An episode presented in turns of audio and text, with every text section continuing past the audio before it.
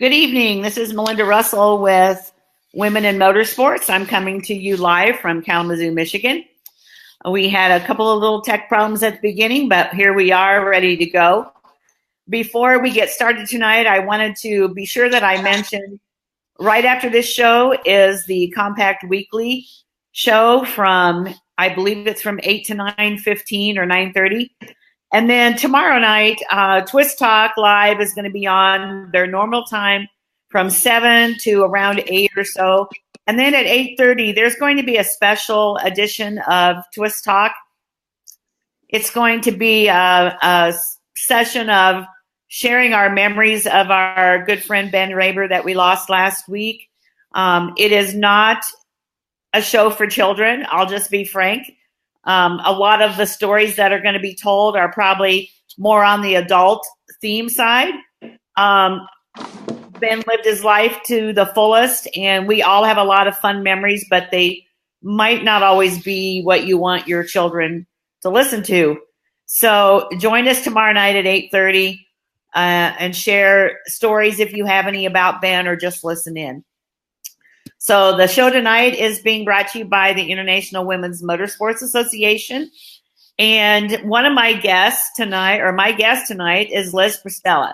Elizabeth, or Liz as we call her now that we've made friends with her, is a tire specialist for a race car team. I'm going to let her tell you more about that, but we interviewed her in one of our previous uh, editions of our magazine, our online magazine. And anybody that is a member of the International Women's Motorsports Association can go to our website, iwmnation.com, and you can read all the past issues of the magazine. So uh, get on there and become a member. You can join yearly or you can pay monthly. And uh, we're offering lots of new things. We've got new t shirts in now. Members get a discount and we've got more things coming. So be sure you go to our website, iwmanation.com. So, um, Liz, I I know you're on there, so say hello, so I can I know you can hear me. Hey, everyone out there. Hi, Liz. So, um, I want to tell you a little bit about how I actually met Liz. It was I saw her name come across Facebook. It's an old story, I know, but that's how I've met some amazing women, and Liz is just one of them. So I reached out to her a few months ago and asked her if we could do a story about her in the magazine, which I said we did. And then uh, last weekend, or um, this past weekend when we were at MIS, it's almost going to be two weeks now, I actually was able to connect with Liz, meet her in person, and learn a whole lot more about what she does. She downplays a little bit. Uh, she's a tire specialist, but the things that she does and the responsibilities that she has are amazing. We got a tour of her garage. She took us into the trailer where they, um, the hauler where they have all their equipment and spare parts, and it was amazing. And we were so excited that she took the time to do that for us. So, Liz, uh, welcome to the show. And the first thing I'm wanting to do is just tell the listeners a little bit about yourself.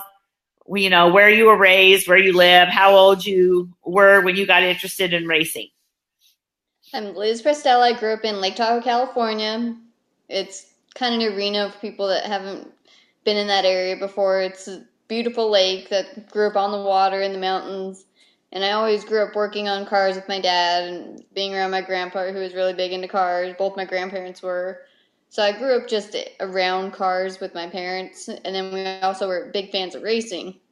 So when I was about 12, they decided I was old enough for the family to go to a NASCAR race, and we went to, I guess a, we call it Fontana, but the local track in LA was my first race I went to. We took the train out there, and it, as soon as I got there, I was hooked on it forever. So I always made a point to watch races with my family. It was just our family tradition was going to the track, watching racing and that's just how I grew up was being such a big fan. Even though NASCAR is not as big in California, I still grew up with that deep passion for cars and racing. So when I was about 14 and 15, I told my parents I wanted to get into auto shop because I was getting ready to learn how to drive and I wanted to be able to work on the cars and just work learning how to work on them made me have such a bigger passion for being in racing. So by the time I was 16, 17, I was signed up to go to Universal Technical Institute and do the NASCAR program, which involved moving 2,000 miles away from my family as soon as I turned 18. And that's what I did. Three months after I turned 18, I was gone. My parents moved me out to North Carolina. No one around that I knew. I just started on my own, did the vocational school. I when I first got out, I had a hard time getting into racing because I just didn't have a lot of hands-on experience. So I ended up changing oil. I was a service advisor. I kind of bounced around on different odd mechanical jobs. And when I was 23, 24, I got an internship with Jennifer Jo Cobb truck team. She has the 10 truck and the zero truck. And I started out just doing whatever they needed, mostly interiors because I was the smallest person, so it was easier for me to get in and out of the truck. I could fit in her seat, so they were a big fan of that. and they taught me how to do decals. And I just absorbed everything that they taught me and was able to build up enough knowledge to where I could move further on in my career. And so you started with Jennifer Jo Cobb, and then where did you go after that, and where are you working now? I went to Excalibur Pit School and I learned how to be a better tire changer, and I was there for about six months. I stayed there for several years, kind of off and on on the side, but for six months, all I did was change tires. And I got connected with Derek Cope. His shop was attached to the pit school at the time. So I would go over there and I'd help him on the weekend just as a mechanic, and then I'd change tires. And through Derek, I met Jay Robinson. He owns Premium Motorsports, which is the 15 and the 55 back then it was 87 with Joe Nemechek. Mm-hmm. And Jay was like, well, can you come change tires for me on the cup car? So went over, started changing tires for him. And he was like, well, I need someone to do tires for me. Can you learn how to do it? So I learned how to do tires. Yeah. That was and, kind of a thrown into it. Right. And, but it was still kind of a progression because you knew early on that's kind of what you wanted to do. Yeah. Um, but as in really any career, you kind of start at the bottom and you show that you're worthy and you work yourself up. So tell tell the listeners now uh, what you do and what race teams you work for. I'm the tire specialist for the 37 Chevy of Chris Buescher with JTG Daugherty Racing. This weekend, we're sponsored by Maxwell Max Coffee. We have Kroger as our primary sponsor. Okay. So, one of the things Liz, that we're going to talk about is the sponsorship and how that works. And I, if there's some things you can't share, that's okay. But if you could share with our listeners some of what you told me when I was talking to you, because I obviously we see those sponsors on the car, yeah. but I don't never really thought about exactly how that all works. So, would you want to share with us a little bit about that? Our team has a commitment with the Kroger grocery chain, which they're one of the largest grocery chains in the U.S. They own Harris Teeter. There's a Smith. There's Ralph's. There's a Marlowe's, or I think that's pronunciation of it. I think that's a Midwest store. And through Kroger, we're able to get all the other ones. Kroger kind of has a package deal with us where they can sell end caps for additional sponsorship for us. So we they work with us to be able to sponsor both our cars. And we also have BAM Advertising, which is a racing advertising company. So part of them is they they go through BAM to get sponsorship for other teams. So you can go to BAM and they can help you get sponsorship and advertising. Right. And so do they mostly work with larger race teams, the BAM advertising, or do they work with like ARCA and you know, Xfinity and and even like lower teams, or is it mostly cups cup teams? Well, BAM actually just started about two months ago. Tad, one of the owners of JTG, he was a big part in starting that because he wanted to be able to express to everyone what he knows about advertising. He originally worked for Procter and Gamble for I believe 15 years, and that's where he got a lot of his advertising background. So okay. he recently started that to be able to help other teams get the advertising and the sponsorship that they needed. I believe anyone can go and go to their website and find out more information on it. I'm still kind of learning about it since they just recently started it up. Okay. All right. Awesome. So, besides Kroger, then what are some of the other uh, people that you sponsor or that sponsor your team? We have Scott's Products, Kleenex, Bush's Baked Beans. They do about eight to 12 races a year with us. We have Louisiana Hot Sauce. They're also another main company that we work with. We have Clorox, Maxwell Max, which is the higher caffeine Maxwell coffee. Then there's Sara Lee. We have mm-hmm. Healthy Choice. We've a lot. It's hard for me to remember all of them. Yeah. When I saw you, you were sponsored by Scott's. Yes, in our very bright pink shirts. Very, very cool bright pink shirts. I could find you, uh, your team from anywhere that I was standing because they really stuck out, and the car was really cool looking too, with the the hot pink and I think orange and yeah, yeah. So um, I know that every week your cars wrap differently. So why don't you tell us a little bit about how that works? Every week since our sponsorship changes, we have a primary car and a backup car. And our backup car, for us, it's kind of a mule. We run it for majority of the year as like our primary intermediate. Like we have a separate speedway backup and a separate road course backup just because those cars are built different. But uh-huh. since ours is pretty much a generic backup, we take it out every week. We take the wrap off of it, clean it up, switch the setup over, and then it gets rewrapped. So usually by like our hauler get back usually Monday by Tuesday afternoon to Wednesday morning, it's already wrapped with a different paint scheme. Okay. And and obviously you know way ahead what those are going to be. So the guys that do that, they have that all ready to go. The car comes back, they wrap it, and they get it ready. Yes. So um, I know I I was I mean it's again it's just things that the normal race fan doesn't think about. I watch a lot of cup races, but I never really thought that much about how that all works. Um, so the backup car is also wrapped to match. Is that correct? For most teams, it is. Some of the lower budget teams don't do it because wraps can get expensive if you're having to rewrap it all the time. But for us, ours is always matches our primary. That when we pull it out of the trailer, it's got the right sponsorship on it. Like when we go out west, since we're out there for three weeks, what we'll typically do is we wrap whatever the last race of our three week one is, which is usually Fontana. That paint scheme goes on the car first, and then we wrap the Phoenix paint scheme over it, and then the Vegas paint scheme over top. So as we're swapping out, we're also pulling that wrap off, so it's got the correct sponsor on it. Oh, now that's cool, and it doesn't. The one wrap on top doesn't stick to the one underneath. I mean, like pull it off or anything. It sticks a little bit. It's more of a gentle skill to get them to come apart without messing up the other one. And yeah. depending on how hot it is, makes it a little bit harder because when that vinyl gets really hot, they get really hard to pull apart. Oh, I would think so. Yeah, I, I don't think I'd want that job. That that'd be a little tedious to do that. It usually yeah. takes about an hour to an hour and a half to do. Okay. And your fingers hurt a lot by the end of it. Oh yeah, I would think so. Yeah. So don't sign up for that job. So Liz took us uh, back into the garage area. Now, I'm a woman and I don't get really all that excited about toolboxes. But when I was telling my husband about the toolbox that you showed us, he was like, wow, that's really cool. He wishes he could have seen it. And I did have Jeremy and TK Boyd with me.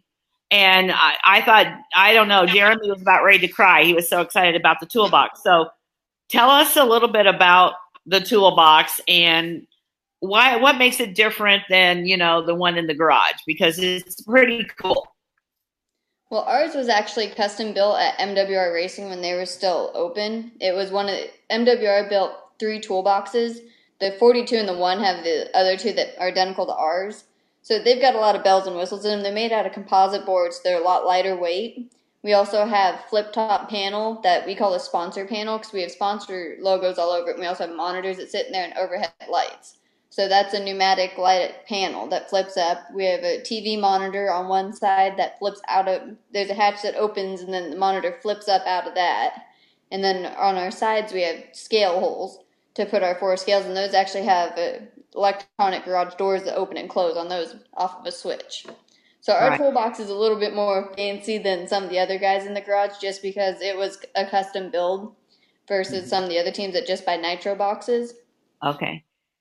Yeah, so so I have to tell you that she opened the drawer, or she opened several of the door drawers and showed us and every every um, tool, every piece of equipment was exactly where it was supposed to be. It, most men's toolboxes do not look like the one that you pulled those drawers out.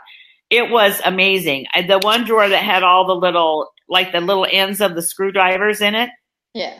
Oh my gosh. And they were all by size. And it was honestly really cool for a woman who likes to be organized. I love that part of it.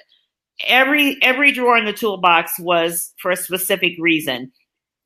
You know, they have office supplies. They they have tons of extra things that they think they might need out on, you know, pit road when the car comes in and there's a problem.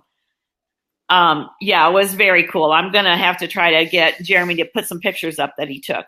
So then, if that wasn't enough, what she did for us, then she invited us to go to the hauler. So, Liz, why don't you tell the listeners about the hauler and what you carry in there and and you know what what's the purpose of that hauler? Our hauler is pretty much like our garage for the weekend. Like it's our shop for the weekend. We can keep any spare parts we need in there. We've got spare engines, we've got our fire suits, our radios. It's like our campsite. We can completely function every week out of just our hauler and our toolbox, and that's how we have our hauler stocked. So we'll our backup car is in the top of it. The way that those haulers are set up is the top is open for two cars. So the backup car sits behind the primary car and it goes out on the lift gate and we drop it down. That's how we unload it.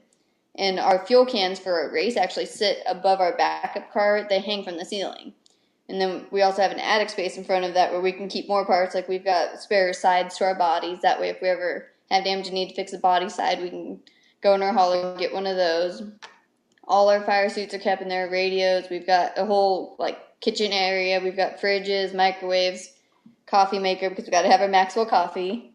And we've Yeah. got full food cabinets that we've got like light snacks because we're catered through Kat's Kitchen. She cooks for a good majority of the teams in the garage, so she cooks for us every week. So we only really have to have snacks and quick food in our hauler. And then as you go towards the front of our hauler, we have more parts. We have an engine cabinet that's just for spare engine parts. We have a, whole rear suspension cabinet. We've got a whole front suspension cabinet. We have a cabinet full of decals because those change frequently. Mm-hmm. And then we have our shocks and our springs. We have enough shocks and springs in our hauler usually to do like 18 different setups just to make sure we've got enough. And we also have a shock dyno, so if we decide we want to do something different with our shocks, we can build a different shock on site. Wow. Wow. And then there was a looked like there was a little area where there was a TV and probably a a couch or something. We didn't go up in there, but uh, it's it was totally when you walked in, it was amazing the things that were in there. Um, again, things that you don't think about, Liz. You know, we just we come to the race and there's the car and it goes around the track and I think people that love racing really don't think about what all goes into it to get that car on the track, to keep it on the track, and to get it then ready for the next race. I think that's what impressed me the most, um, really, about the things that you shared with us because, um, one, you're a very intelligent young lady and you know way more about cars and things than a lot of men I've talked to. No offense, guys but um, just the the amount of equipment that you have spare parts, the money that's tied up in that, uh, I couldn't even guess how much that was. You know, um, and then we came out. We were we were looking around, and then we ran into the driver, Chris Buescher. He was eating lunch in the holler so we interrupted him for just a couple minutes and got a picture, which he was super gracious about that. Um, so tell me what's your very favorite part about being a part of a NASCAR team? What's the thing you love the most? That's hard to say because I love the teamwork and the camaraderie we have amongst ourselves, but I also love getting to see the little kids in the garage with smiles and seeing all the fans just so excited to be there. That's a, lot to me because I remember when I was little going to the track and being so overwhelmed and so excited and being able to see all that stuff. So the fans are a lot of it for me just because I enjoy seeing their joy out of what we're doing. Yeah. I I don't agree with that. The people that were in the garage area when you took us there, there were a lot of kids. And, you know, as a little kid to see their favorite race car driver or even his empty garage would be a big deal. I mean, I I just I I agree with you. And it really, hey, how excited was Jeremy and I? We were pretty excited about all the stuff and you know, I'm a I'm a mama and he's a he's a dad. So it's not just the little kids. We were we were pretty excited to get the tour and, and learn everything that we did. So I I on the comments here, there's a Jean Prestella, and she says, Is Liz excited to race near her hometown in California? That's my mom. I figured. Yeah. Hi, mom. She's So- actually going to be at the race this weekend with me. She my will. mom, my dad, my middle sister, and then her boyfriend will be at the race with us. So it's always nice to be able to go to California and get to see my family. Yeah, absolutely. And I'm sure they are excited to have you come there. So, do you get home very much? Mostly, probably in the off season, or how? What do, What do you do when they're not actually racing? Typically, I get we do Thanksgiving and Christmas. We try to do together. We'll alternate years because it's such a long haul for me to get out to California. So every other year we do Christmas in California, which this year will be Christmas in Tahoe.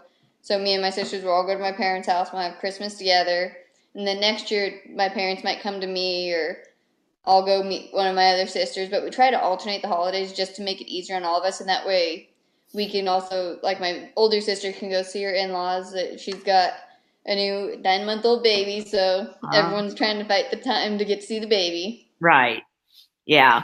So you were 18 years old, and your your parents knew what your passion was, and so they helped you. I'm assuming find the schools, or maybe you did that, and you move all the way across the country. How was that for you at 18, and how was it for your parents to have you that far away? It was definitely challenging, but it was kind of a culture shock for me because I grew up in California, so I was used to how California was, and the South is very different. hmm It's different in a good way, but it's very different from where I grew up. So it was kind of an adjustment to just the different environment I was in. Plus, Tahoe doesn't have the humidity we have in North Carolina, so I had to Mhm. adjust to that for sure. But it was more of just learning to be on my own and be independent. My parents raised us to be very independent and rely on only ourselves, and that just kind of helped me be able to stand on my own being in North Carolina by myself. So, did you have any? I'm going to kind of pick your brain here. Did you have any time that you ever thought this isn't for me? Girls don't. I I was wrong. Girls can't do this. Or did you always know that you were just as capable as anybody else? I always knew that I was just as capable. Like, I had moments where I had hard times just with dealing with the adversity and dealing with the guys that were kind of stuck in the old fashioned way that weren't really accepting of me. So sometimes it was hard to get past those barriers that were put just with people I worked with. But I knew that this is what I wanted to do and no one was going to stop me. Because if I gave up and I went back to California and I stopped working and racing, then they win. So I Mhm. was always very determined to keep going regardless because it just shows them that I could do it no matter what they think about me. Exactly. That's and you know that's it's one thing for girls to be the driver. I mean, you, you know, we see that more and more and more. Um, when I started this association, I knew there were women in motorsports, but honestly, I had no idea at all the women and all the different jobs that they I would find that they did. I, I would have never thought I would meet a tire specialist. Okay. So the the fact that you said no i'm going to do this but i would think it'd be a little tougher to break into those kind of jobs or maybe even a crew chief one day we'll see a woman be a crew chief or or what because there's a lot of there's a lot of good smart women that could do those jobs so what just give me some perspective about where you see women in motorsports in the future. Well, there is Andrea. She's the head engineer on the 12 car for Penske. She used to work at NASA. She's one of those most brilliant women I've ever met. And I could see her being a crew chief very soon. She's very intelligent. She knows what she's doing, and she's very controlled over the people that she work with. They listen to her. That if she tells them to do something, they don't question it. They do it. So I could see her being a crew chief here shortly and I see a lot more women coming up through the ranks and learning. And I think that the more that like I'm able to speak out, and Lisa that works over at Hendrick, the more we're able to talk to people, is helping other women understand that they can do it and they don't have to have certain degrees. They don't have to have certain things. A lot. I actually had a girl that works in the truck series come up to me and ask me if she had to be an engineer to be able to do tires in the cup side. I was like, no, you don't have to be an engineer. We have engineers that handle the engineering stuff. You just have to be passionate and work and work hard. And that kind Right. of surprised her that you don't have to have an engineering degree to do tires. Yeah. Yeah. So why don't you tell our listeners what what exactly is it that you do? You don't you're not the person that jumps over the wall and puts the tire on. What is it that you do behind the scenes that people probably haven't watched for, but now that we've interviewed you, now I watch for it more because I know. So tell them what you do behind this behind the pit lane. Normally, what we do is we get all our tires pre-mounted before we get to track. We don't see them until we actually get to the track. So when we get there, we bring them all over to wherever we're going to be set up. It's like our the tire we call it tire land or the tire pile, where we all kind of have our designated areas where we do our tires. So once we get all our tires wherever we're working, we go through, mark them all. We get mark all the wheel weights, mark uh, what the date codes are, the mold number. We get all the information off of them put it into our computer. We also measure the stagger, we measure tread wear, so we know the tires are new. That way, when we put them on the car and run them, we can scrape that old rubber off and then we can check them again so we know how much the tire's wearing and that'll tell us how the car is handling. So Okay. we kind of, that's just the start of the day. Once I get all of that typed in the computer, I go in the hauler. With my team, I put them in my own set. Some teams or engineers do it just depending on preference of the crew chief. So once I get everything in my sets, I show it to the crew chief. Trent tells me, yeah, you know, that's good, that's good. Or he says, switch those two. Uh, that's kind of funky looking, so I'll change them around. And then once he approves the sets, he gives me air pressures. We get a game plan together for practice, qualifying. We get a game plan kind of for the weekend. And since I've mm-hmm. worked with him for a year and a half now, I kind of I know how to read his brain, so it's pretty easy for us now, just because I know his routine and know how he likes things. So once all that's done, I go back out to my tire pile. I put all my tires in sets based off what we did on the computer, and then I set all the pressures in them and get them lined up for practice. And that's usually within the first two and a half hours of the garage opening. So I'm moving pretty quick at that point. Yeah. And then once prac- about 10, 15 minutes before practice starts, I'm at the car setting the tires to go out on the track. Putting the valve caps on and make sure they're all good to go, make sure everything's torqued, they're all in the right place. So I kind of micro check everything myself. I know my guys are good and they know what they're doing and they put them in the right spot, but kind of a self check for myself is make sure that they're in the right place. Mhm. And once I do that, then we go practice. And Okay. Every time the car comes in the garage, I check the tire pressure again, write it all down. I show Trent, I show our engineers that way they can see how the car's handling because the tires will build a certain way and there's certain pressure ranges that are ideal for those tires. So they'll say, you know, this is the ideal grip range and this is the ideal endurance range you want your air pressure to be at. So we'll kind of adjust them as we go. And I do that through all our practices. Same thing with qualifying. I give them a special set of tires for qualifying. I measure the wheels on those to make sure we have high and low spots are marked so we know how it needs to go through LIS, which is the Hawkeye. It measures all the setup on the car. That way it tells us whether we're legal or not. Okay.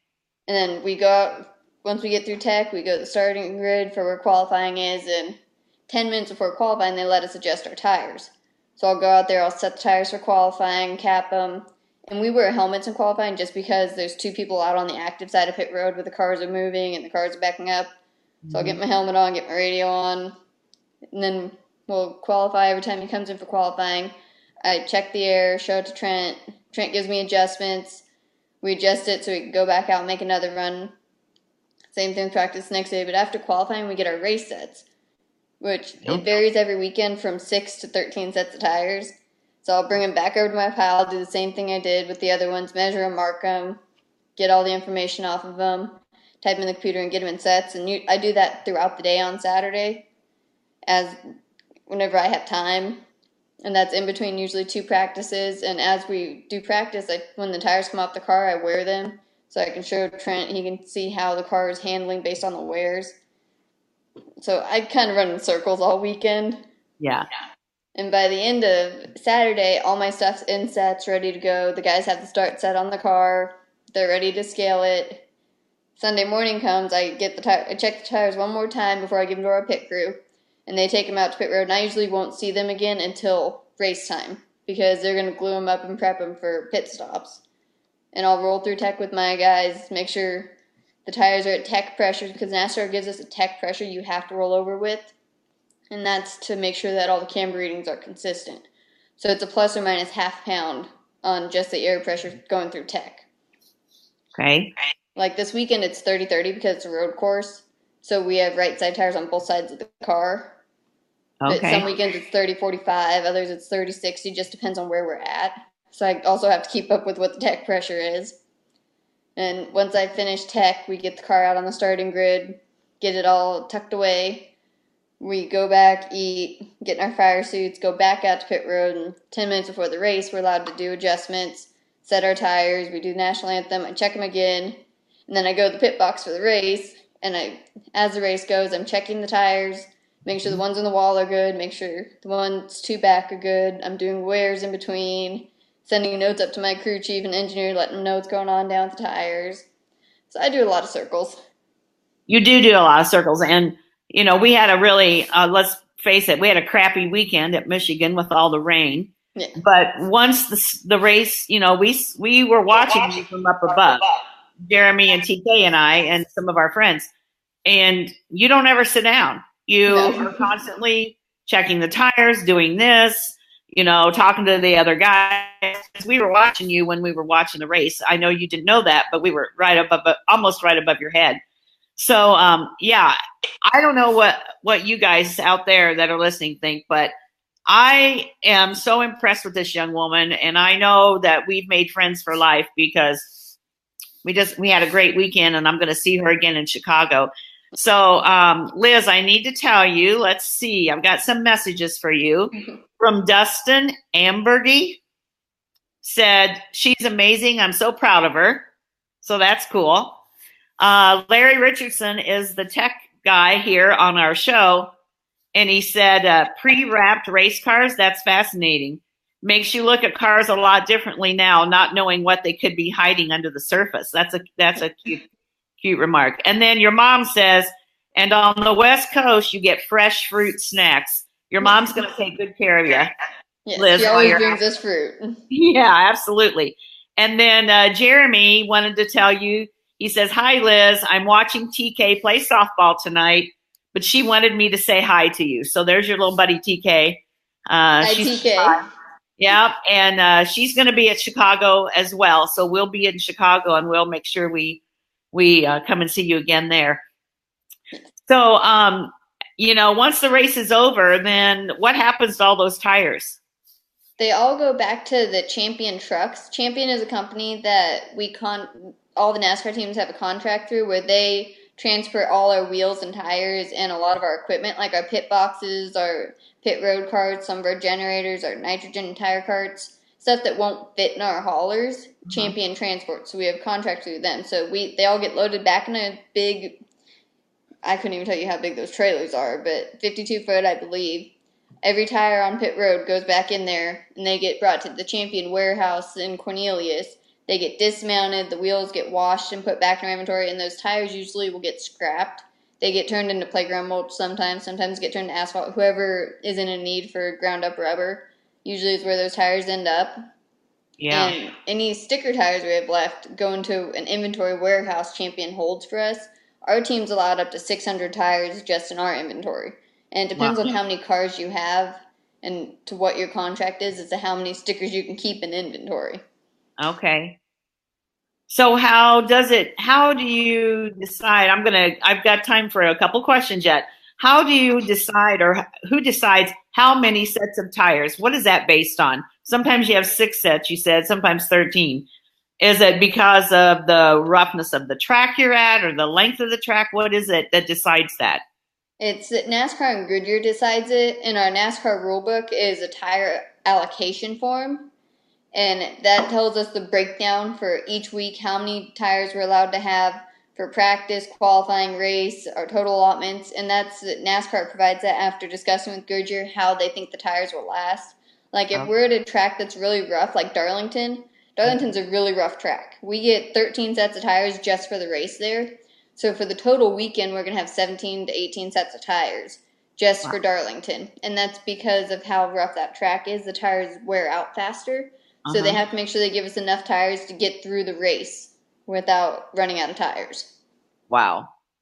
Yeah, and so then it, you know, on a on a six set day, that's like an easy day, and a thirteen set day is like you're going crazy. Yeah. Usually Yeah. Atlanta and Darlington are very rough weekends for us. And the 600, we get, I believe we had 12 sets of tires for the 600. And usually by the end of Saturday, once we're done doing our race sets, every tire person's like, oh, my back hurts. Just because Yeah. it's a lot of work. Right. So do you on those days when you have or those weekends that you have so many more tires, is there somebody else that like helps you do that job or are you still you're the you're the gal, you're the one that has to get it done? It's typically just me. What will happen occasionally if we have two truck drivers at the track or one of my engineers isn't busy, they'll help me run the tires from Goodyear over to where I'm working just kind of help me out a little bit so I'm not as worn out. Like Charlotte, the where Champion and Goodyear set up is a good distance from where I work. So one of my engineers helped me get my 12 sets over that way I wasn't killing myself because it was already a 12 hour day. So you know, I'll help you get them over there. And it's like, that's kind of what the compromise is. If it's something where we're really short on time. They give us extra tires. There's hard to get them all done. One of my engineers will come over and help me get my stuff done, but that's usually the only time is if we've got extra tires or they cut our time down and we won't be able to get stuff done because typically we can do four to five sets in two and a half hours, two to two and a half. So we know our ballpark time frame on when we can get stuff done. And if we know it's near impossible, like if they say, oh, you're getting 10 sets of tires in three hours, Not gonna that's happen. usually when an engineer comes over and helps us out just to make it a little easier on us. Okay. Awesome. So, um, Liz, I don't have any more. I mean, I got a lot of questions for you, but I, we could talk for hours. I know we spend a lot of time at the track, and I'm I'll be seeing you at Chicago as well. But um, wow, I don't know what you listeners out there think, but I know that when I met this young lady, I, I did the story on her in the magazine, and I thought, wow, you know, that's pretty cool. That's uh, amazing. It, it wasn't. It didn't touch anything to what she actually does when you watch her in real life, and she shows you how big those tires are. Liz is not a very big girl, but she's got some muscles. She shared, shared that she doesn't have to work out very much because the workout is on the weekends at the races. So, um, any last words that you want to share, Liz, before we have to get off of here? Any girls or women that are watching, I want them to know that if they want to do it, they just have to set their mind to it and don't listen to the haters and the negativity. Just do what you do and always be who you are. Don't try and change yourself for other people because you're never going to be happy like that. Always be who you are and follow your passions. That's excellent advice. And yeah, let's mention real quick. We got a we got a minute or two here. You've got a clothing line that you're working on. Yes. Why don't you plug that a little bit, and then tell people how they can uh, follow you either on Facebook and then uh, about your clothing line. My clothing line is Torque, which I got my shirt on here. It's des- women's workwear, so it's workwear designed with the feminine twist. And that's for all women mechanics, drivers, anyone in the automotive field that's a woman. We have a really hard time finding clothes that fit us. I especially have that problem. I at my own shop at, at JTG, we have button-up shirts we have to wear, and they're not they're men's sizes. They're really uncomfortable. So I started a clothing line that's designed for women's workwear. I came out with a pair of pants. It's getting ready to go into production, and hopefully soon I will have those for sale. And they're designed for a woman's body to be able to work on a car. It's very hard finding pants that actually hold up for what we do. So I wanted to do that. And once I get the pants going, I will be doing button up shirts and work shorts. And I also have shirts online that have different sayings on. Like this shirt says, Make your own sandwich, I'll be in the garage. Because that's one of my favorite sayings because guys always I love love saying, Go to the kitchen. And Yeah, I've got a couple different ones. One says, Not sure if that's grease or mascara. Oh, because Oh, yeah. sometimes you get on your face and you don't know what it is. cute. Yeah, then there's a love hate relationship with gear oil. Anyone that's ever had gear oil in their hair, on their clothes, understands that smell is not a pleasant smell. So Yeah. I tried to make it more of a fun clothing line for women in automotives because there's really not a lot for us. Like there's also one that says the only negative thing in your life should be camber. And anyone that works on cars knows what camber is. And you never Yeah. want to have anything beyond negative camber in your life. You don't want to let all that negativity affect you. So that's kind of my positive happy Right. shirt. Awesome. Yeah, I want one of those. Uh, go make a sandwich. I'm in the garage. That's pretty cute. I I like that a lot. So, Liz, we're going to have to get off here, but um, I think we're going to have to do a Facebook Live or something when I'm in Chicago because I you can just you're so knowledgeable and I just learn every time that I talk to you. Um, thank you so much for being on the show tonight, and I'm so glad that your name came across my Facebook feed. I don't know who or how, but I, I truly believe the Lord brings the people into my life that I need to know, and you were one of those people. So, um, thanks so much for your hospitality at MIS and for being on the show tonight. And you can promise that uh, we'll see you in Chicago for sure. Yes, and my Twitter handle is Tire Girl 37 Instagram okay. is Tire Girl. And my clothing line is Torqued. It's T O R Q underscore D on both Instagram and Twitter. And Facebook, you type in Torqued Clothing and it'll pull it up. Okay, awesome. So, you gals out there that like to work on cars or drive cars, keep your eye on that because she's got some really cool stuff and she's going to have new things coming up. So, um, keep your eye on this young lady. We may see her doing even bigger things in the Cup Series. And Liz, I'm proud to have met you. I'm proud to call you my friend, and I'll see you soon. Thank you. I'll see you soon too.